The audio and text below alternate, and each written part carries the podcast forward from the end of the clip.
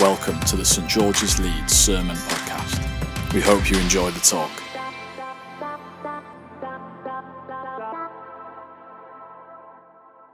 Hi. Um, yeah, as said, I'm Josh. Um, I've been one of the interns here at St George's with the student ministry, um, and it's been great to do that. Um, if I don't know you, you're probably lucky enough not to be between 18 and 21, so I'm sorry for that. Um, but yeah, my year as an intern has set me up for life nicely. Um, having finished my year, I've decided to stick around in Leeds as a brewer, so it served me very well in that. Having spent four years in Leeds, doing uni and growing up as an adult, um, I've come to call myself a reluctant evangelist. Now, I'm not reluctant because I don't feel comfortable sharing my faith or I don't feel like it's a thing I can do. I'm more reluctant to use the word evangelist. As I was asked to speak on the theme real life, real faith, I want to briefly share how I do both. Firstly, I tried to do life to the max. As I came to Leeds, um, I told myself I'd try and live with as many different people as possible. Today, I've lived with 24 different housemates. they, they mainly like me, but it's not they don't go off afterwards. Um, as I've shared my life with them, I've struggled with journeying with them and people calling me an evangelist. Now, I'd never explicitly preached to most of them. I'd invite them to church events, but often they were rejected. And that balance felt unnatural. I was reluctant to use the phrase evangelist with this old mindset which saw it as results based. I saw that evangelist as being a super converter. Now, I'd love to be that person, the person who's baptizing each week, but that's not me, and that is my real life. Now, I know I've started with a long word, a long Christian word, evangelist, and I'm sorry for that. Many in the room may not know and may be struggling to know what it means likewise. So let me talk through my real life again so I can flesh out that word. Currently, I live in a three bed flat in Holbeck. Deliberately chosen that flat as I had two mates who already lived there. So, us five, we share life together. We open up our lives and open up my life to have their lives shared with me. I take my real faith into this space. I hope to act with goodness and grace and speak with goodness and grace. In understanding my real faith, I want to share my life with them. And that is why I can call myself an evangelist and be happy with that. Anyway, enough about my life. Let's for a moment unpack the Bible story we've just heard. Funnily, it's um, a less known Bible study which was also spoken on this morning. So Ellie this morning did a good job on it. I'm going to take a different tangent, but you can check it out both times. Um, so we're going to speed through it in what I call the JMT, the Josh Moore translation. Um, so Abraham is introduced to us two chapters before. Um, he's chosen as the father of what will become the nation in which, in which God hopes to rescue and bless the world. He is living in an ancient world of kings and kingdoms. In this story, five kings, including the king of Sodom, have refused to take, pay tax to four other kings. The four other kings go to war against the rebel five kings. The biblical author of Genesis wants to ensure that we know that none of these kings are good. For example, the king of Sodom is named Bera, which translates to with evil. Not exactly what a loving parent would call their kid. but back to the story. The king of Sodom flees the battle, and his men are taken captive along with all his riches and food. Within the men taken is a man called Lot. He's Abraham's uh, nephew. Abraham takes an army of 318 trained men to go and rescue Lot. They trek over, um, they chase the four kings down over 100 miles. That's like marching from Leeds to London. Abraham defeats the four kings and marches 100 miles back with his nephew Lot and the goods. When they return with evil, the king of Sodom returns the story along with a new king, King Melchizedek. Now, instantly, an ancient Hebrew reader would spot something about this man, Melchizedek, because his name translates to My King is Righteousness. Melchizedek is also interesting as he's the first priest named in the Bible, And more interestingly, he's not of the chosen family and line. He's also a king, making him a royal priest. Abraham and his army would have been hungry. They would have been thirsty. And Melchizedek blesses them with food and then affirms Abraham, saying, Blessed be Abraham by God Most High. From a place of gratitude, Abraham gives him a tenth of what he has. Now, the narrative contrasts with my king is righteousness with, with evil. With evil comes to be owed a favor. He is seen in Abraham's eyes as, wanting, as not wanting to bless, but to take. Now, this short story may be new to many of us, and Melchizedek is only in one narrative and only mentioned by a few biblical authors.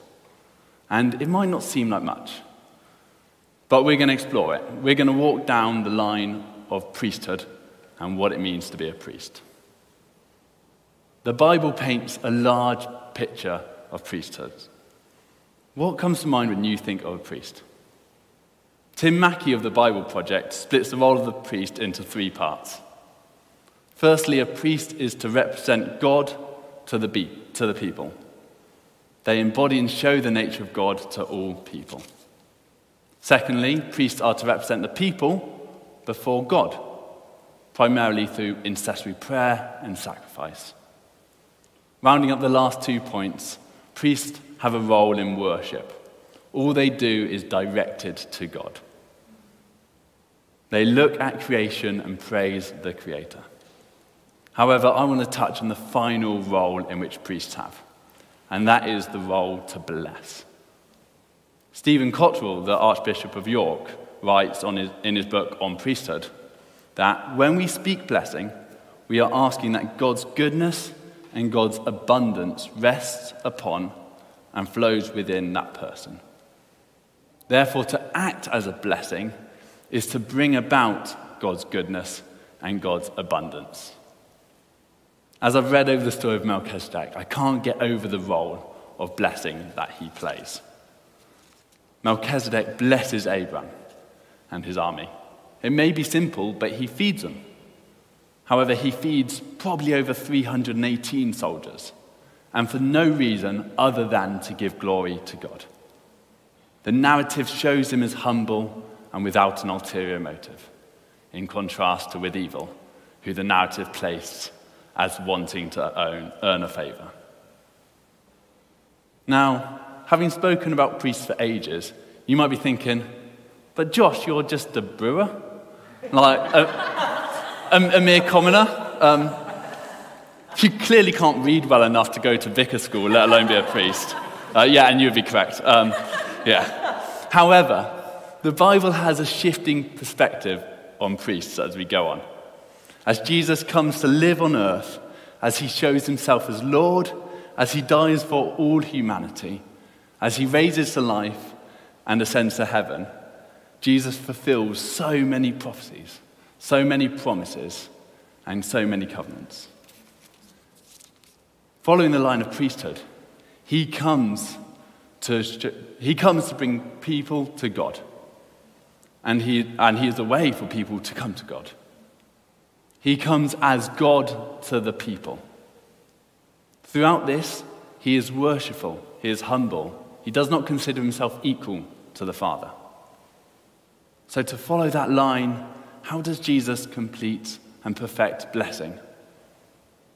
Well, in Hebrews 6:20, uh, uh, Jesus is, it, it says Jesus is greater than Melchizedek. Jesus is a completion of that royal priestly role the author of Hebrews holds uh, Melchizedek to nearly the highest standing. But he speaks of how Jesus has perfected and gone beyond that role. Once, once the priestly role had been perfected, the biblical authors again expand the role, saying that all people are now the priesthood. This is not a curveball, this is a fulfillment of another Old Testament calling. In Exodus 19, verse 6, God says to those who worship him, that you shall be a kingdom of priests, a holy nation. And the New Testament authors reflect on this. In 1 Peter 2, after commenting on how we should view Christ as the center and foundation of the church, Peter calls all people, that's all who have received God's mercy, to be a royal priesthood. Now, that's the role that Melchizedek initially played. So, now that Jesus has perfected this role, we are called imitators of this Melchizedek, royal priestly role. But what does Peter think it means to be a royal priest? Well, if we keep reading to verse 12, we may find out. Verse 12 reads Live such good lives among the pagans, that though they may accuse you of doing wrong, they may see your good deeds and glorify God on the day he visits. As I look at my real life, this verse embodies how my real faith looks to serve and bless those I spend my time with. Melchizedek blesses Abraham. He does, he does it humbly, not looking for favor, but through a priestly calling. He does it to bring about God's goodness and God's abundance.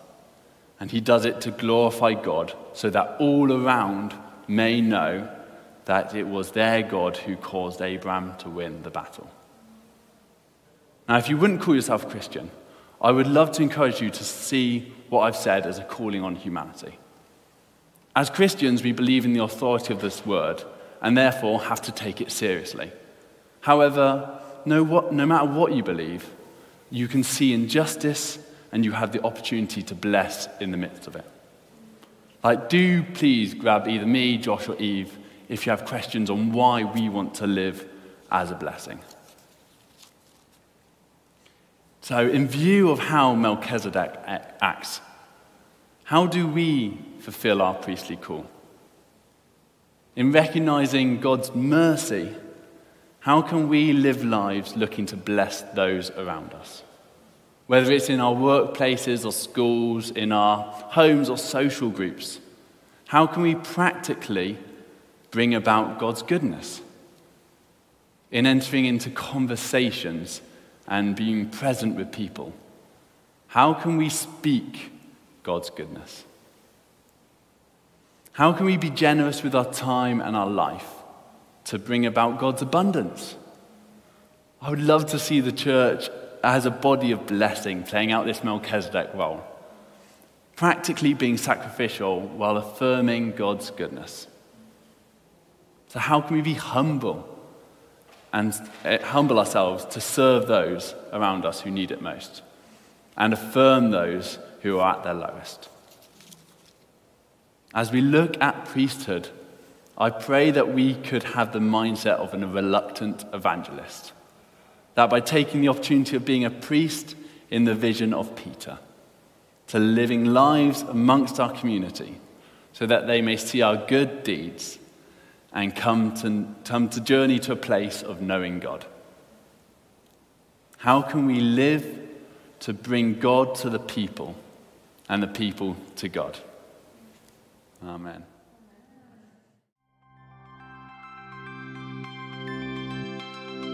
Thank you for listening to the St George's Leeds Sermon Podcast.